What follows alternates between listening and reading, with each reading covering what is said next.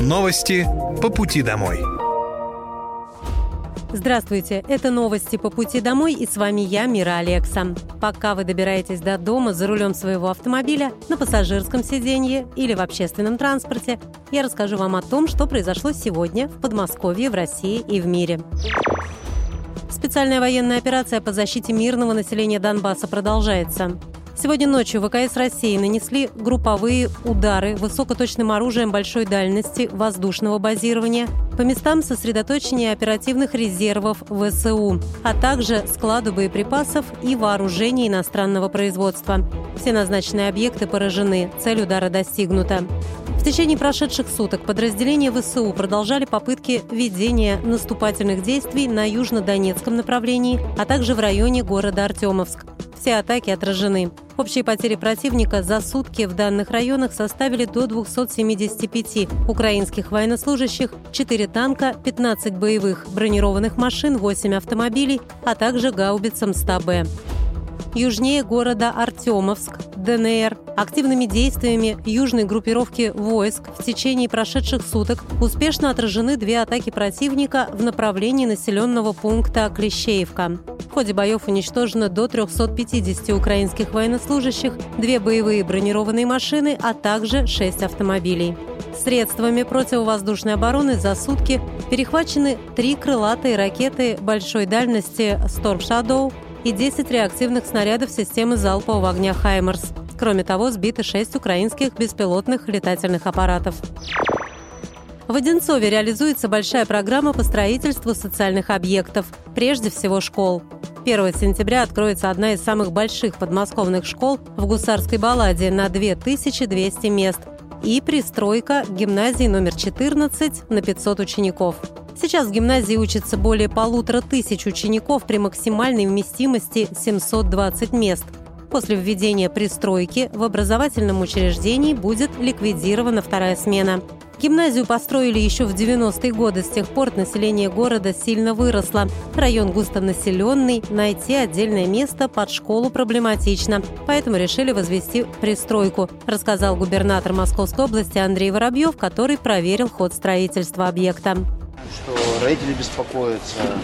Мы здесь для того, чтобы прокомментировать ход строительства, ну и сделать все вместе с э, педагогами, руководителями, чтобы набраны были учителя профессиональные и разгрузить те школы, которые перегружены. Мы стараемся делать школы полного дня, и везде, где перегруз, это, конечно, сказывается на дополнительном образовании. Очень надеюсь, что здесь все будет сделано срок. В новом четырехэтажном здании разместятся спортивный зал, цифровые лаборатории, мастерские по обработке металла и дерева, кабинеты домоводства, кулинарии, врача, пищеблок с обеденным залом, библиотечно-информационный центр и актовый зал на 500 человек. Здание построили на месте старой хоккейной коробки. Вместо нее на территории пристройки построили новый стадион, который откроется в июле. Заниматься спортом сможет любой желающий, так как стадион включен в проект «Открытый стадион», добавил Андрей Воробьев. Также на территории появится спортивное ядро с площадками для мини-футбола, волейбола, баскетбола, настольного тенниса, беговая дорожка, детский спорткомплекс и площадка с тренажерами. А хоккейная коробка будет также восстановлена после завершения всех работ. В Московской области по поручению губернатора региона Андрея Воробьева увеличили выплату на школьную форму многодетным семьям с низкими доходами. Ранее она составляла 3000 рублей, теперь будет составлять 10. Выплата в увеличенном размере предусмотрена для семей с доходами ниже прожиточного минимума на человека, то есть 17 277 рублей. При этом ребенок должен обучаться в подмосковной школе. Получение выплаты сделали максимально удобным и простым. Родители получат ее в августе проактивно. Прошлая выплата на школьную форму для многодетных при этом сохраняется. Перечень льгот для многодетных семей в Московской области расширяется постоянно. Так недавно для этих семей ввели бесплатную парковку. Госдума приняла закон об обязательном страховании пассажиров такси. Согласно документу, размер страховых выплат пассажирам повысится с 1 сентября 2024 года в 4 раза. Юридическое лицо или индивидуальный предприниматель, получивший разрешение на перевозку легковым такси, не смогут заниматься этой деятельностью, пока не застрахуют свою ответственность минимум на 2 миллиона рублей за причинение вреда жизни каждому пассажиру. Такси является единственным видом пассажирского транспорта, который не подпадает под действие закона об обязательном страховании гражданской ответственности перевозчиков. В результате пострадавшие пассажиры такси защищены только законом об ОСАГО, согласно которому максимальная компенсация за гибель человека составляет 500 тысяч рублей. При этом по закону о страховании гражданской ответственности это более 2 миллионов рублей. Предполагается, что страховка будет приобретаться на каждое транспортное средство, на которое получено разрешение на перевозку в качестве такси. Подмосковье и Москва разработали новый совместный туристический проект «Москва плюс Подмосковье. Два ритма идеального путешествия». С его помощью можно составить план путешествия с посещением основных достопримечательностей московского региона продолжительностью один день или больше. По словам вице-губернатора Московской области Ирины Коклюгиной, совместный проект с Москвой поможет сделать туристические поездки по Подмосковью и столице еще более интересными и разнообразными. Сейчас в проекте представлено три летних тематических маршрута, посвященные деятелям русской культуры, гастрономический и исторический. Все они многодневные. А еще доступно 8 образовательных однодневных туров для школьников.